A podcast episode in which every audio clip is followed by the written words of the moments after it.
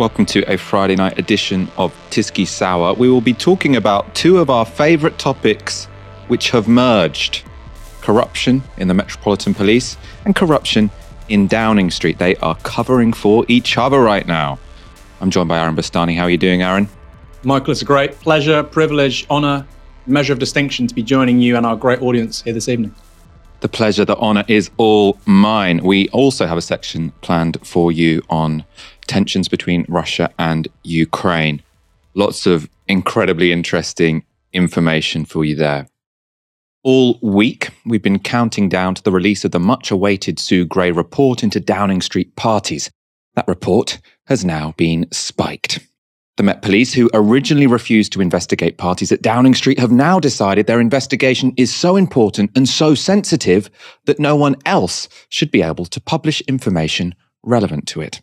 The Met released a statement this morning about the request they'd made to Sue Gray. In their statement, they said, For the events the Met is investigating, we asked for minimal reference to be made in the Cabinet Office report. We did not ask for any limitations on other events in the report or for the report to be delayed, but we have had ongoing contact with the Cabinet Office, including on the content of the report, to avoid any prejudice to our investigation. Sue Gray is understood to have agreed to those requests, which means that if she does publish a report, it will be stripped of the information on the most egregious rule breaches that took place in Downing Street. To find out about those, we will have to wait for the police investigation. Boris Johnson will hope any delay could help him out, but for those who value accountability, this move could be even worse. Legal expert David Alan Green tweeted of the Met's decision. This may mean the Sue Gray report falling between two garden chairs. The most damaging stuff glossed at Met request, so only less damaging stuff published in detail. PM cleared. Then police investigation gets dropped with damaging details still unpublished. Again, PM cleared.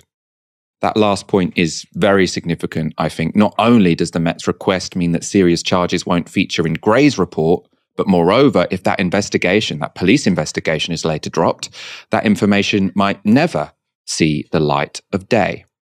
It's certainly all very convenient for Boris Johnson, and the legal grounds for the move have also raised eyebrows. Barrister Adam Wagner tweeted in response to the decision I am not a criminal lawyer, so perhaps I am missing something. How would a factual civil service report about events the police is investigating prejudice their investigation? It is absolutely normal for concerns to be raised about prejudice to a criminal trial. That is due to a concern that the jury will be influenced by press coverage and not be sufficiently objective. So we have special rules about jury trials and press coverage. But the police don't, as far as I'm aware, ask journalists not to report on ongoing investigations. And often media will report on the factual circumstances surrounding a police investigation, then clam up once a charge has been brought the point Adam Wagner makes there seems right. We worry about prejudicing juries because they can be influenced by press statements about innocence or guilt. But there is no jury in this case. In fact, no one has even yet been charged. Outrage has been widespread across all sides of the political spectrum. Tory MP Christopher Chope today said, There is no reason for the Metropolitan Police to be able to require Sue Gray not to issue her report in an unamended way for the benefit of the Prime Minister who ordered that report and for this House, which is eager to see that report. It seems that the Metropolitan Police is usurping its position by seeking to interfere in the affairs of state without there being any criminal offences or any grounds for them carrying out such interference. The SNP's Ian Blackford said this to Sky News you know, as parliamentarians, we should be speaking with a very clear voice. This report must be published. It must be published in full. Let's make sure that we hold this government, this prime minister, to account. We get answers as to what was going on. This corrosive culture of partying around number 10. Let's make sure that we hold this man to account. And I mean, I'll say to colleagues right across the House, particularly Conservatives, they have the power to remove this man. This can't go on any longer. When Cressida Dick belatedly launched a police investigation into Downing Street parties, she said it was necessary to maintain faith in the rule of law. Today's decision has obviously done the opposite. So, what is Cressida Dick playing at? One possibility is that this is all the result of incompetence. That's certainly plausible. But could there also be a more sinister explanation? Back in December, when the Met refused to investigate Downing Street parties following revelations in the leaked Allegra Stratton video, Jason Groves from the Daily Mail tweeted One Tory insider comments, I see Cressida is returning the favour for not being sacked. So the suggestion there, in that, in that case, Groves was referring to the calls for Dick to resign following the murder of Sarah Everard by a police officer with the Met, a police officer who's with the Met, amid public outcry, Johnson backed her to the hilt and Dick kept her job. Is that expenditure of political capital by Boris Johnson to save Dick now paying dividends? Aaron, what do you think is going on here? Is this incompetence by the Met? Is this Cressida Dick paying Boris Johnson back a favour? What's what's going on here? Well, it's certainly easy to see how it's a conspiracy. It's certainly easy to see that, isn't it? I mean, it's certainly easy to insinuate it at the very least. There are obviously very high incentives for Cressida Dick to let Boris Johnson off the hook here and, like you say, return the favour. Equally, it, it could be incompetence. And often with these kinds of conspiracies, because a conspiracy doesn't need to be an organized conspiracy where 20 people get in a room and say, we're going to do this. What can happen is that people find their mutual interests are served by behaving in certain ways. And so, you know, somebody might get leaned on. They might be told, look, actually, if you do launch a police investigation and actually we can mollify and nullify some of the worst aspects of the Sue Gray report, maybe that wouldn't be so bad. What do you think? Okay. I mean, I can do that. It's, you know, it's not beyond the realm of possibility. I'm not, I'm not compromising myself through taking money from somebody. You know, it's a, an explicable course of action.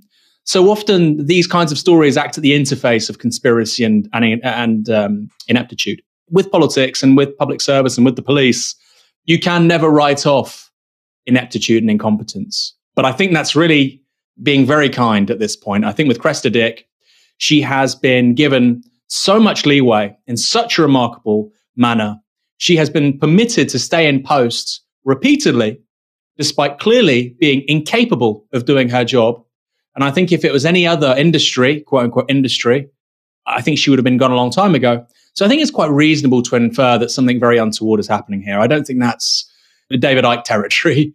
I think that's quite normal. And as a result, I think many, many people will be thinking and saying it, not just in the public sphere, not just journalists or Gary Neville on Twitter. I think plenty of normal people will be calling into question the, the integrity of the Metropolitan Police Service, not for the first time. But here it's extraordinarily brazen. And like you say, it's coupled with political power in a way that we've not really seen before. What I find most remarkable about this, because there is a sequence of events where you say it's somewhat I was going to try and be generous, but it's actually really, really, really difficult to rationalize. The police initially said, we don't have enough evidence to investigate rule breaches in, in Downing Street. Then it was when Sue Gray showed them evidence, which we already had quite a lot of evidence available publicly, that they said, okay, now we will investigate this.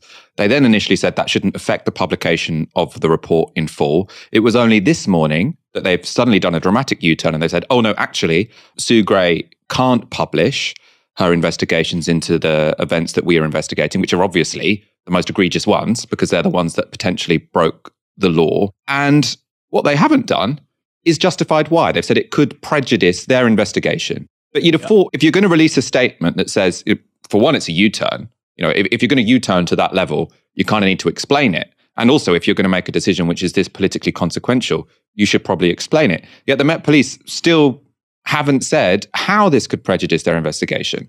So it's kind of, it's really difficult to have anything other than a completely cynical approach, a cynical interpretation of, of what has gone on. That to me should just be the bare minimum of any remotely accountable organization. If you make a consequential decision, especially if that reverses the decision you made three days earlier, you should tell us why. We have 70 press officers, right? You know, when it comes to the air war and telling us who is responsible for a crime and how they're on top of things and how the police, you know, the sunshine comes out of their backsides, they're on top of that as a media operation. the idea they don't have the resources or the know how to communicate this clearly at the most important possible time.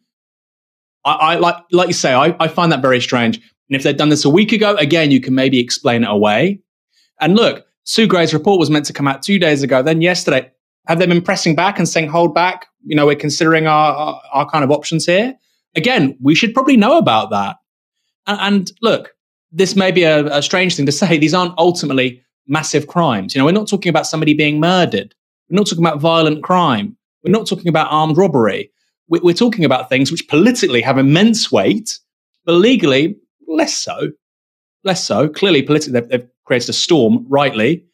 But we're not talking about people going to prison for 20 years. So, again, this excuse that they're coming out with, for me, but it's easy for me to say this, Michael, and this is where it'd get interesting. I'm, I'm a socialist. I'm very skeptical of police power.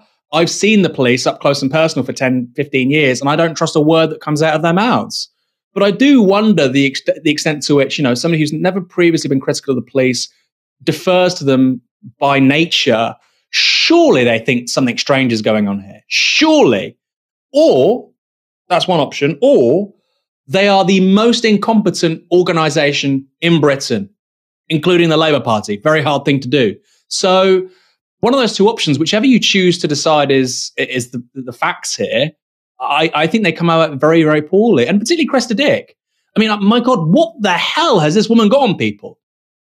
Normally, when organizations like the Met, and we have to remember, you know, the top of the Met, the leadership has had to resign time after time after time after time because of these kinds of scandals. And Cressida Dick, she's golden. You know, she she should have been sacked or resigned half a dozen times by now, and she's still there. So of course, I think you're right, Michael. It's a, it's the reasonable position to be cynical about the motivations at play. Even if they do come up with a good explanation, so they say this is why it would prejudice the case. I, I saw on Twitter one explanation which at least was coherent. You know, it wasn't obviously ridiculous. And they were saying by prejudice, they don't necessarily mean prejudice the people who are making a decision about whether or not any law has been broken. But what it might do is if the police are planning to interview someone and they've already read the Sue Gray report, then they could maybe, you know, shape their answers in that interview based on what they've read in the report. So it's giving people prior warning of someone else's conclusions, which they can then feed into their answers to the Metropolitan Police. A bit, I suppose, in a strange way, a bit like when you get witnesses to sort of well, when witnesses huddle together before they they speak to the police. Obviously, they've had lots of chances to huddle in Downing Street anyway.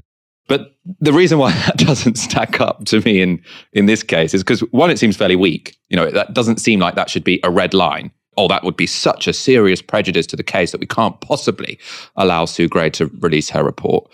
So it doesn't seem that serious. But also, the whole justification for this police investigation, as was explained by Cressida Dick just earlier this week, wasn't that this was a serious breach of the law and it's the police's job to uphold the law. So they're just doing their job upholding the law. No, she gave us an actual political justification for opening this investigation. And I think it was a correct one, right? So she said, We're opening this investigation, even though we don't normally investigate past breaches of COVID rules when all the, the punishment would be would be a, a, a fixed penalty notice, so so a fine. But this situation is different because the legitimacy of the law is in question because it was the people who wrote the laws who are suspected to have broken them in this case. So she's given a political reason for starting the investigation. Then by Friday, they've made a decision which completely undermines that whole justification for launching it in the first place because this has damaged the legitimacy of the rule of law more than if they just sat at home all week, right? And it just makes no sense, Aaron. I'm trying. I'm trying. You know what I'm like? I normally try and be fair to people I disagree with. So I'm normally trying to say, oh, no, th- this must make sense on one level, and I'm really trying today, and I just can't do it.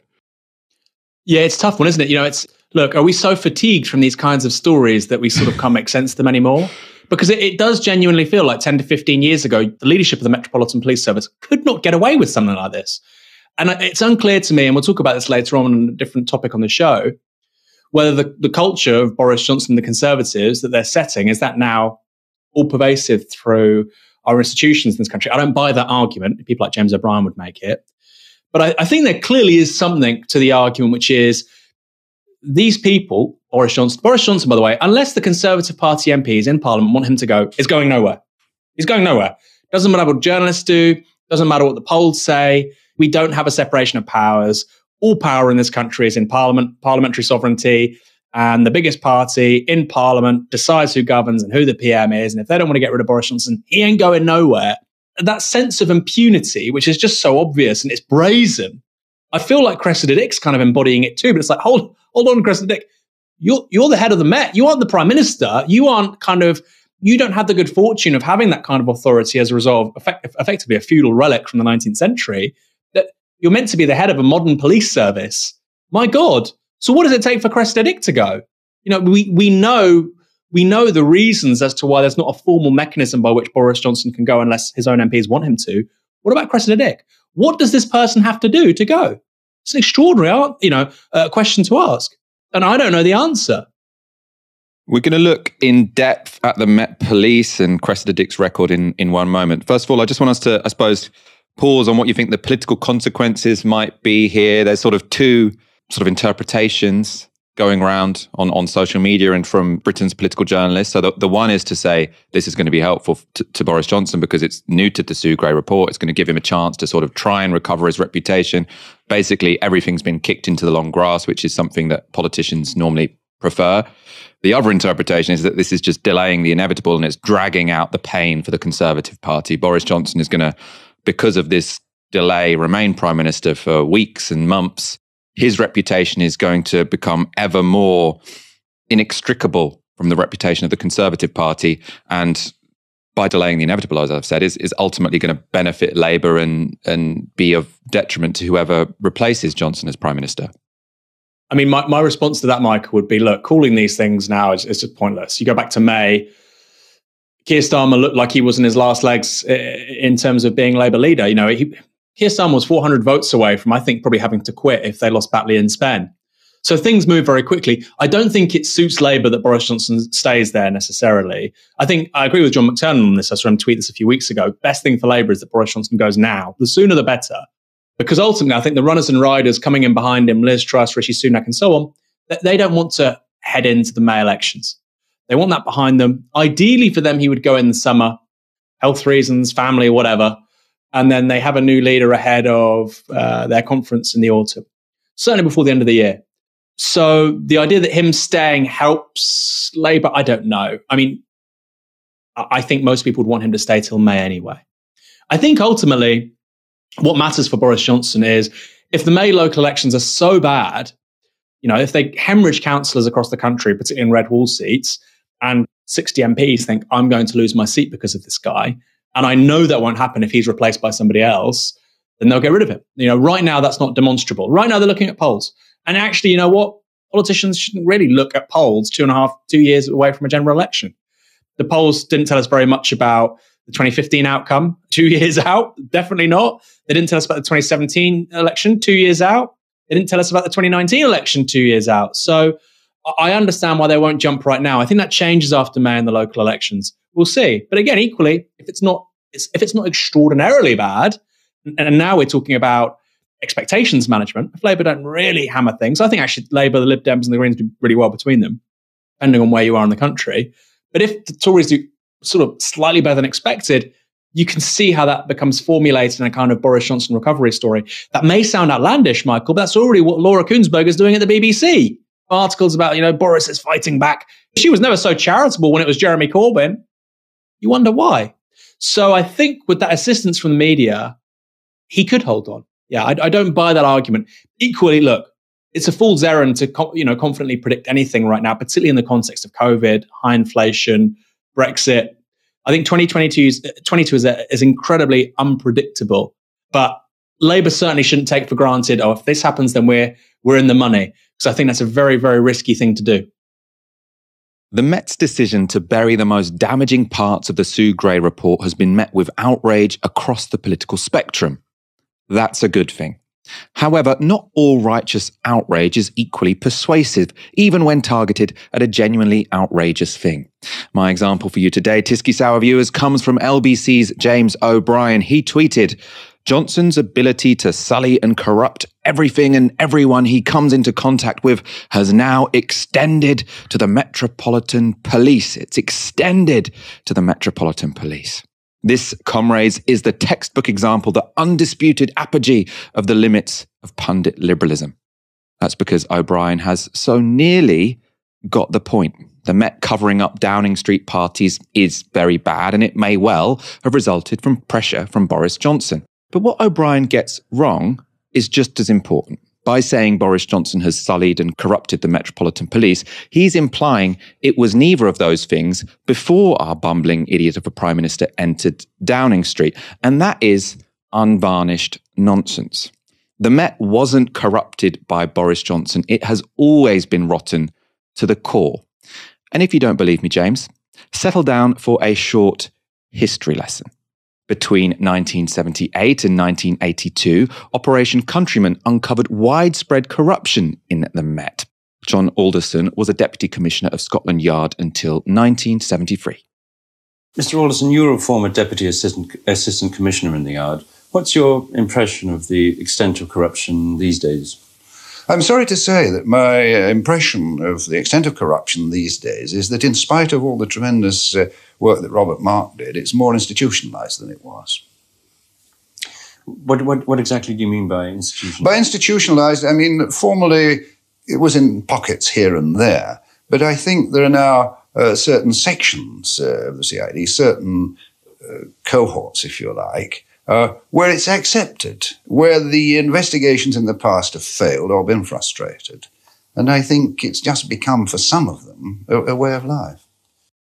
But independent officers involved in the investigation of the Metropolitan Police thought the corruption went almost to the top. Arthur Hambleton led the inquiry. But is that degree of corruption that you suggest does now exist in the Met, is that degree of corruption able to flourish without the knowledge or even the assistance of senior officers in the yard? Indeed, it cannot flourish without the knowledge and probably assistance of senior officers up to a certain level. What? I'm not speaking about the very senior officers in the yard. I'm speaking about the senior operational officers. Much of the corruption in the Met was thought to be tied to a culture of Freemasonry. In 1988, Dale Campbell Savours, then Labour MP for Workington, now sitting in the House of Lords, said this in Parliament. Over the years, serious allegations have repeatedly been made that Freemasons in the police force have received preferential treatment over appointments, promotion, disciplinary procedures, and most important, that they may not be impartially investigating criminal cases in which other Freemasons are involved. One example was Operation Countryman in the mid 1970s, when over 250 police officers were forced to resign and many faced criminal charges after investigations revealed that police membership of particular lodges formed the nucleus of a criminal conspiracy. And it gets worse. Met top brass and the Department of Public Prosecutions were thought to have repeatedly obstructed Operation Countryman. Ultimately, only two police officers were convicted. Then there is the case of Daniel Morgan, a private investigator who was murdered with an axe in a pub car park in 1987. There have so far been five investigations into Daniel's murder, but it remains unsolved. In April 1987, six people were arrested for Morgan's murder, including two police officers, but all were released without charge. In 2009, five people were finally charged with Daniel's murder, including a detective assigned to the original investigation. But the case would eventually be dropped by the then head of the CPS, Keir Starmer. Ten years later, in 2021, 34 years after Daniel's murder, and after repeated interference from both Priti Patel and the Met, the findings of an independent inquiry into the case were published. We believe that concealing or denying failings for the sake of an organization's public image is dishonesty on the part of the organization for reputational benefit. This constitutes a form of institutional corruption. Met Commissioner Dick came in for personal criticism for obstructing the report, but her Assistant Commissioner stayed loyal. Should she resign? No. The Commissioner has been absolutely clear we must do all we can to support the panel. We must give them as much access as we reasonably can to all of the information they require. Yet, Dame Cressida Dick's initial refusal to grant the panel access to the police internal data system and the most sensitive information. Well, there's always a balance to be struck, and, and this, is the, this is the burden that senior leaders have. We have a duty, of course, to protect the identity of witnesses, of informants, of police uh, undercover officers. Nothing to see here, Governor. Corruption is, of course, not the only cancer running through the Met. In 1993, 18 year old Stephen Lawrence, was murdered by five racists while he waited for a bus. But the investigation was not taken seriously. The suspects, who had a known record of racially motivated knife attacks, were not arrested for two weeks after the Met had identified them. And then the charges against them were dropped by the Crown Prosecution Service due to lack of evidence. This is Stephen's mother, Doreen. I just thought to myself, well, somebody's been murdered, you know, they're going to go out and look for his killers. But as the days pass, then you realise that it's a completely different thing. That Stephen was a black boy and the interest was not there. It would take nearly 20 years for two of the five suspects, Gary Dobson and David Norris, to be convicted. And in 1999, the Macpherson report concluded that the investigation of Stephen Lawrence's murder was botched, not just because the individual officers involved had racist attitudes, but because the Met as a whole was institutionally racist. 20 years later, Cressida Dick thinks it's all water under the bridge. So you accept there are individual racists or cases of racism, but what you deny is institutional racism. The idea that there is structural racism in the force and in the way you police. And that is at odds with what every other organisation in the world, it seems, has done since George Floyd, which is to look at itself and say, yes, we've got problems. Um, why are you going in the other way? You seem to be in denial. So we have zero tolerance of racist behaviour within the Met. Uh, just last week, somebody was sacked for uh, racist conduct. Uh, and everybody knows that that is the case. We em- embraced, if you like, the uh, challenge that was set to us 20 years ago by Sir William Macpherson in the Stephen Lawrence inquiry, in which he came up with a definition of institutional racism I was the person charged with implementing the recommendations, and I'm very proud of what we did. I think we've come a very, very, very long way. And yet, only a year after this interview, two police officers were jailed for dehumanizing two black murder victims. In June 2020, sisters Nicole Smallman and Bibaa Henry were murdered in a London park. The two police officers assigned to guard their bodies photographed them and passed the pictures to a group of 41 colleagues, labeling them dead birds. Their mother, Mina Smallman, spoke to one James O'Brien in 2021. When you get a sense of um, how prevalent this is, this isn't a one off.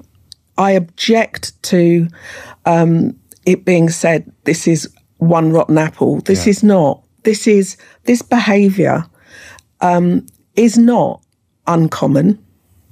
It's commonplace. You have to wonder how carefully James O'Brien was listening.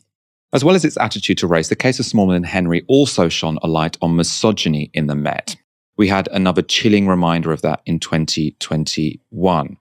That was when Sarah Everard was murdered by Wayne Couzens, a serving Met police officer. He placed her under a false arrest, put handcuffs on her, and drove her to a woodland where he strangled her. It later emerged that the Met had failed to investigate three accusations of inappropriate conduct and indecent exposure against him. In the wake of that murder, the Met Police were criticised for violent crackdowns on vigils held in London. They were also criticised for advising women that if they were stopped by an officer who aroused suspicion, they could try shouting out to a passerby, running into a house, knocking on a door, waving a bus down, or, if you are in the position to do so, calling 999. That ridiculous advice led to calls for Cressida Dick's resignation, but backed by Boris Johnson and Keir Starmer, she refused to go. Another egregious example of institutional misogyny in the police was the spy cop scandal, where multiple undercover police were found to have had relationships with women they were spying on. I had a relationship with a man that I knew to be Mark Cassidy um, from 1995 until he disappeared in 2000. We lived together for four of those years. Um, I was involved in an organisation called the Colin Roach Centre in Hackney, which was involved in anti fascist, anti racist, and police monitoring. And then that relationship lasted a number of years, as you say, and then what happened? Then it was quite a prolonged exit strategy, um, but as far as I was aware at the time, he became very depressed and um, he had to get away and he disappeared. I came home from work one day and he wasn't there. campaigners have identified at least 30 women who were unknowingly in relationships with undercover officers, some of whom have had children. An inquiry into the events is yet to report, but the Met have already acknowledged culpability. It has become apparent that some officers, acting undercover while seeking to infiltrate protest groups, entered into long term intimate sexual relationships with women, which were abusive, deceitful, manipulative, and wrong. I acknowledge that these relationships were a violation of the women's human rights, an abuse of police power, and caused significant trauma. I unreservedly apologise on behalf of the Metropolitan Police Service. These are only some of the ways that the Met have shown themselves to be corrupt and indeed rotten to the core. On this show, we recently covered the homophobia that allowed Stephen Port to get away with the murder of young gay men in London, and the rank misogyny and violence that was inflicted on Koshka Duff after she was arrested for handing a legal defense card to a young black man being stopped and searched. But I guess if you're a wealthy liberal pundit, James O'Brien, Partygate could be the first time you notice just how corrupt the Met have always been. Aaron, will Partygate be the moment the penny finally drops for Britain's liberal establishment that the Met is rotten to the core? You'd certainly hope so, Michael. Um, I, I, suspect it's quite possible purely because it's affected them. Uh, and that's not to dismiss them or admonish them. That's just generally how life works. Once something affects you and you see it and you experience it, then you, you start to take it very seriously. Hitherto, the most egregious examples of police violence, intimidation, not ad- adhering to process, themselves breaking the law, have generally been applied to people of color, working class people, the miners' strike, football fans. Uh, for the liberal intelligentsia, that hasn't been the experience. But I think increasingly with the gendered nature of violence that we're seeing in the stories over the last 12, 18 months, two years, and of course, like you say, Koshka Duffy, just this week, Koshka Duff rather, just this week, an extraordinary story. An extraordinary story. We never would have heard about it had she not had the unique tenacity and persistence and perseverance to seek justice. There are thousands of stories like hers, Michael. She had to endure eight years to get to the truth. And I, I think stories like that cut through a hell of a lot because people look at effectively a, a white middle class woman and they sympathize a very different experience when it's trade unionists on a picket line or uh, people of color. So I, I, think it should change, most certainly. I think it could change. Will it change? I think yes. I mean, there are people, I think, Michael, if my timeline is anything to go by, who I would sort of see as kind of like classically centrist Twitter accounts and influencers and authors and writers and I think the penny has dropped with them that the police are deeply, profoundly corrupt. Maybe just the Metropolitan Police Service, and they can probably they can probably sort of hide that off from the rest of policing in the UK. Certain forces are better than others, purely by virtue of the kinds of places they police. I'm from Dorset. You know, the challenges of policing in Dorset are very different to the West Midlands, uh, South Yorkshire, the Mets.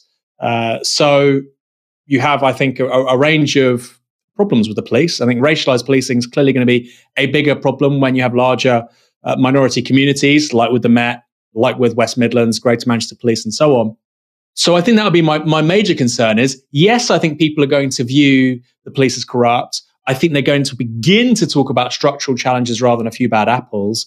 The question is, how universal is that? Is that limited to the Met? I think the Met has major problems. I really do, Michael. I think the Metropolitan Police Service is now becoming shorthand for institutional dysfunction in this country, really. And that I think is being articulated by opinion makers and influencers who never would have dreamed of saying that five, ten years ago. It's very new and it, it, it should be welcomed. But of course, you know, how, how far does that critique go? And that's the interesting question because it's not going to be resolved by Cressida Dick going, and get, get, getting somebody else in. We saw that repeatedly over the last 20 years with the Metropolitan Police Service. I think there needs to be a fundamental rethinking, particularly around public order policing, and then the other issues about uh, around race and gendered violence. But look, I mean, I've I've actually been at the I've been at the kind of the cutting edge of this myself, Michael. I remember in 2011, a friend of mine, he was arrested by the police. He'd done nothing wrong. I tried to pull him away. I got arrested for obstruction.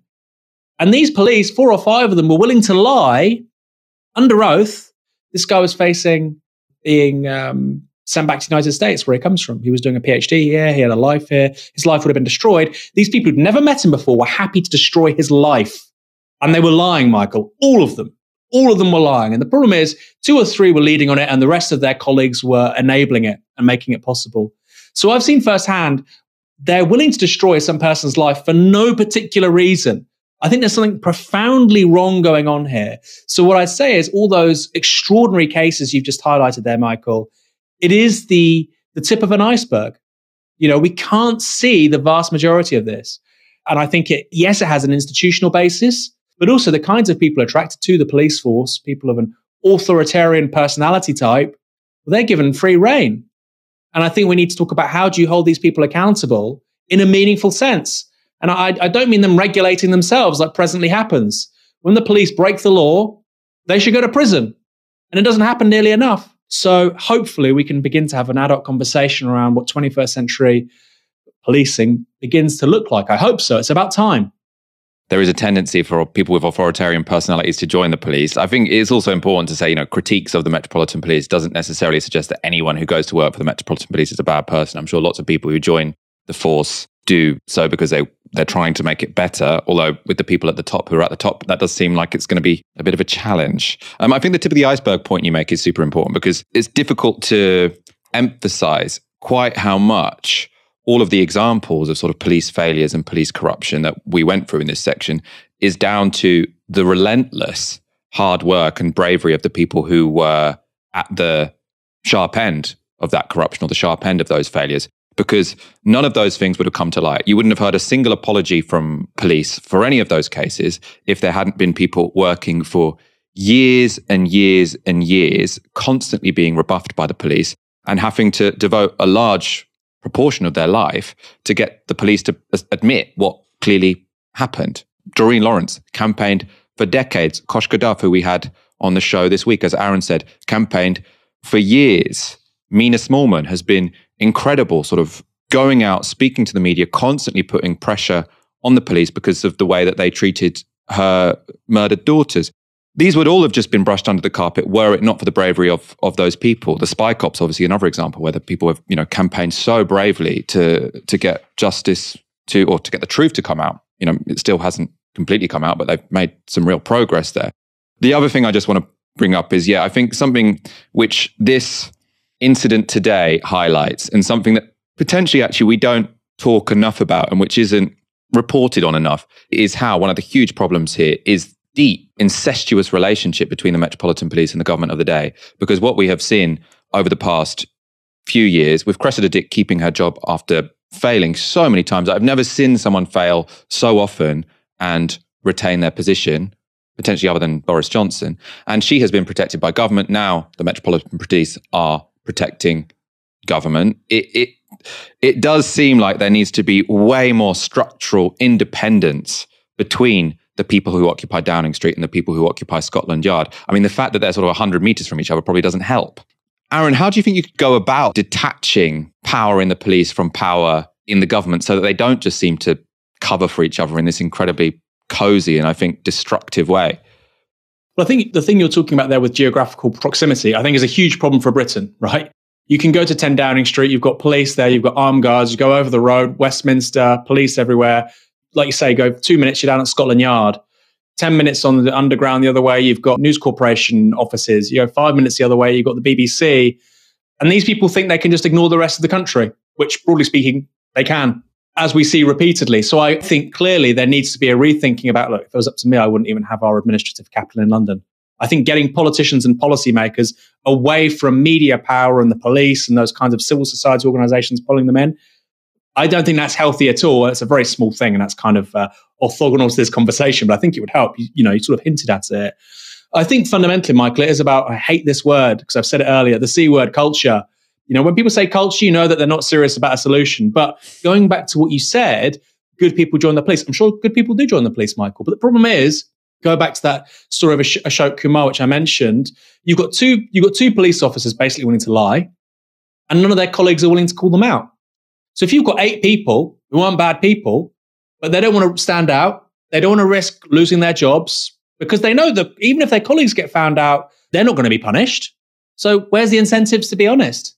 Right? The only the, all that's going to happen is I'm going to lose credibility with my colleagues. I won't get promotion. You know, I'll probably get bullied at work. Why should I be the good person here? So I, I think you have a problem, Michael, which is to say, and I don't believe in a few bad apples, but I think the problem is they do determine where that organization goes. To repeat, Ashok Kumar, people can Google this. It was a story. He got away with it, by the way, because somebody fortunately recorded it all on their phone. And then this is submitted as evidence, and the police realize, oh, I can't lie under oath. Okay, we, we're gonna we're gonna not proceed anymore. We're gonna drop the we're gonna drop the charges. What happens to those police officers? Nothing. So this morning you were willing to lie under oath and destroy somebody's life, but now you're not going to, and there are no consequences. Nothing happens. So there are huge costs if you're willing to stand up and criticize your colleagues, but there aren't huge costs if you're willing to lie and send innocent people down. I think when that's the case, Michael, very hard to see how the police moves forward and does its job properly. I agree with everything you've said concretely there. One thing I do want to push back on is I think what you have just explained is why you were initially correct. I think this was on last Friday's show to say anyone who says the problem is culture is missing the point because what you've described is not a culture, it's an incentive structure because there is no accountability. Yeah. So I think you should stick to your initial dictum, which is don't explain mm. problems as, as cultural, because the reason the culture exists is because there is no accountability. If there was a structure whereby acting according to prejudice was punished, then that culture wouldn't flourish. So let's keep our focus on the people at the top. Let's keep our focus to the to the structures, because I do think if we say, oh, the problem is cultural, that lets them off the hook. I'm agreeing with you, Aaron, to argue against you. We're going to go on to our final story for the day. Is Russia set to invade Ukraine? Britain and the United States have suggested it's an imminent possibility after Russia amassed more than 100,000 troops on the country's border. Of course, in many senses, Ukraine is already engaged in a military conflict with Russia and has been for nine years. In 2014, after the Maidan uprising toppled the government of Viktor Yanukovych, Russia responded by backing separatists in the east of the country and by annexing Crimea. The west of the country is dominated by ethnic Ukrainians and remains under control of the government in Kiev. To the east, Russian backed separatists control the Russian speaking Donbass region, and Russia has annexed Crimea. It's an ongoing conflict which has so far severely destabilized Ukraine, prompted Western sanctions against Russia, and left over 13,000 people dead. But it has mostly been seen in Russia as a geopolitical success. And now, Putin wants to push any gains made further. In negotiations which followed the recent buildup of troops on the Ukrainian border, Putin made the following demands to the United States that NATO rule out further enlargement, including by allowing Ukraine to join, that all NATO forces should leave those countries which joined the alliance after 1997, and that NATO cease all military drills in Ukraine, Eastern Europe, Caucasus states, and Central Asia. Those priorities from Russia are long standing, and on the face of it, they appear reasonable. At the end of the Cold War, Soviet leaders received verbal assurances that NATO would not expand into the former Eastern Bloc, which Russia believed would remain neutral. But NATO broke that promise. In 1999, Poland, the Czech Republic, and Hungary, all formerly members of the Warsaw Pact, joined NATO. Then in 2004, seven more Eastern European countries joined the alliance, and that wave of expansion included Estonia, Latvia, and Lithuania, all former members of the USSR, which sit on Russia's border. These developments have been strongly opposed by Vladimir Putin, and that such moves would upset the Russians should come as no surprise. In 1997, America's most famous Cold War diplomat, George Kennan, warned against NATO's eastern expansion, saying, it would inflame nationalistic, anti Western, and militaristic tendencies in Russian opinion, have an adverse effect on the development of Russian democracy, restore the atmosphere of Cold War to East West relations, and impel Russian foreign policy in directions decidedly not to our liking. Those predictions were all borne out in subsequent events. And from this perspective, any tension in Ukraine might be seen as ultimately the fault of the West. Unsurprisingly, the Americans and NATO don't see it that way. Antony Blinken is US Secretary of State. He described the principles underlying America's rejection of Putin's demands. We make clear that there are core principles that we are committed to uphold and defend. including Ukraine's sovereignty and territorial integrity, and the right of states to choose their own security arrangements and alliances. Again, without going to the specifics uh, of the document, I can tell you that it reiterates what we said uh, publicly uh, for many weeks, and in a sense for many uh, many years, uh, that um, we uh, will uphold the principle of NATO's open door. There is no change in the, in, the, in the U.S. There, and NATO position in this document. For, first of all, there there is there is no change. There will be no change. Second, we reiterate the that principle. Uh, of course, it is for NATO, uh, not the United States unilaterally, to um, discuss uh, the uh, the open door the open door policy. These are decisions that NATO makes as an alliance, not the United States un- uh, unilaterally. But from our perspective, uh, I, I, can't be more clear. NATO's door is open, remains open, and that is our commitment. So the Americans are rejecting Putin's demand based on a principle that it is any country's sovereign decision which alliances they choose to join.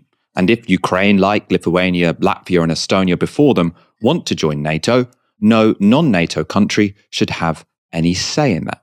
Again, on the face of it, it's not an entirely unreasonable position, although one might do well to remember how the US reacted when its neighbor Cuba made its own sovereign decision to host weapons from their Soviet allies, and one might also imagine how the Americans would respond if China stationed troops in Mexico. Of course, any focus solely on the interests of superpowers risks overlooking the concerns and desires of the people who would be most affected by any war. That's the Ukrainians themselves. German broadcaster DW spoke to people in the Ukrainian capital Kiev on the rising tensions. I am very worried. Things are not easy in our country at this moment. But I hope the diplomats can find an agreement and that there will be peace in Ukraine. Of course, I'm worried. There are people living here and they are in danger. I think nothing will happen. It's just the usual threats from the big bandit next door. Э, большого бандита, нашего соседа. Мы просто ничего не решим. There's nothing we can do. I have to work and feed my family. I don't have time to think about what I will do if something happens. For an idea of public opinion which is a bit more scientific, we can look to polling conducted by the Kiev Institute of Sociology. It shows that while Ukrainians once felt positive towards Russia, that reversed after the annexation of Crimea. Currently, the population is evenly divided on whether its attitude to Russia is generally good or bad. More concerning for Putin is how Russian actions have increased support for Ukraine joining NATO. Before 2014, Ukrainians generally opposed NATO membership, but according to a recent academic study, there is now a solid majority in favour of joining. So that's the big picture. What it doesn't answer, though, is why this build up in tensions is happening right now. I spoke earlier today to Leonid Ragozin, an independent journalist who worked for 12 years in the Moscow office of the BBC and who has written extensively on Ukraine. Vladimir Putin is uh, famous for what uh, British analyst uh, Mark Galeotti calls um, adhocracy. He's basically uh, improvising all the time is not reactive but uh, reactive.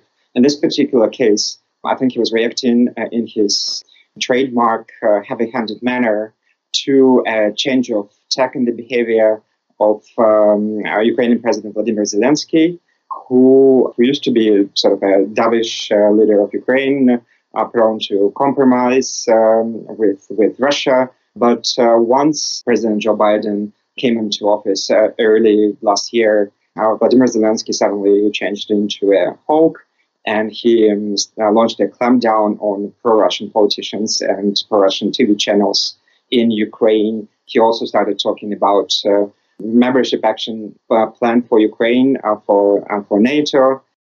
So, according to Ragozin, it was a changed approach in Kiev and Washington that prompted a reaction from Moscow, and which has now led Putin to seek to renegotiate Europe's entire security architecture. Of course, that doesn't necessarily mean that if there is an escalation, Ukraine or the US are solely to blame. I mean, it is always important to remember that it was Russia which uh, invaded Ukraine in the first place in 2014 by annexing uh, Crimean Peninsula and by instigating the war in uh, Donbass. Uh, and uh, then um, that war resulted in 2015 uh, after two humiliating defeats, defeats of the Ukrainian army at the hands of the Russia-backed rebels. It resulted in a truce and the, the so-called Minsk agreements, which were not favorable for Ukraine, which were essentially imposed on Ukraine by Russia.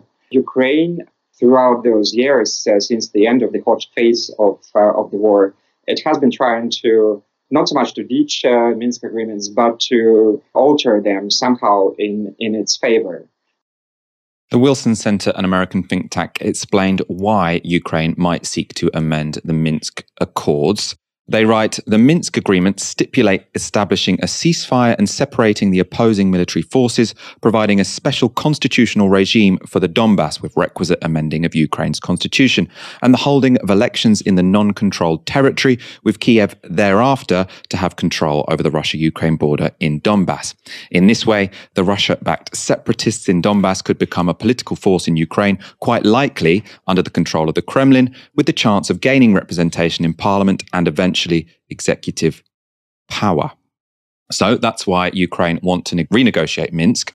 But why make this move now? There are two theories here. First, a more assertive US president means Ukraine has a stronger ally when standing up to Russia. And second, the imminent planned opening of Nord Stream 2 means this could be Ukraine's last chance.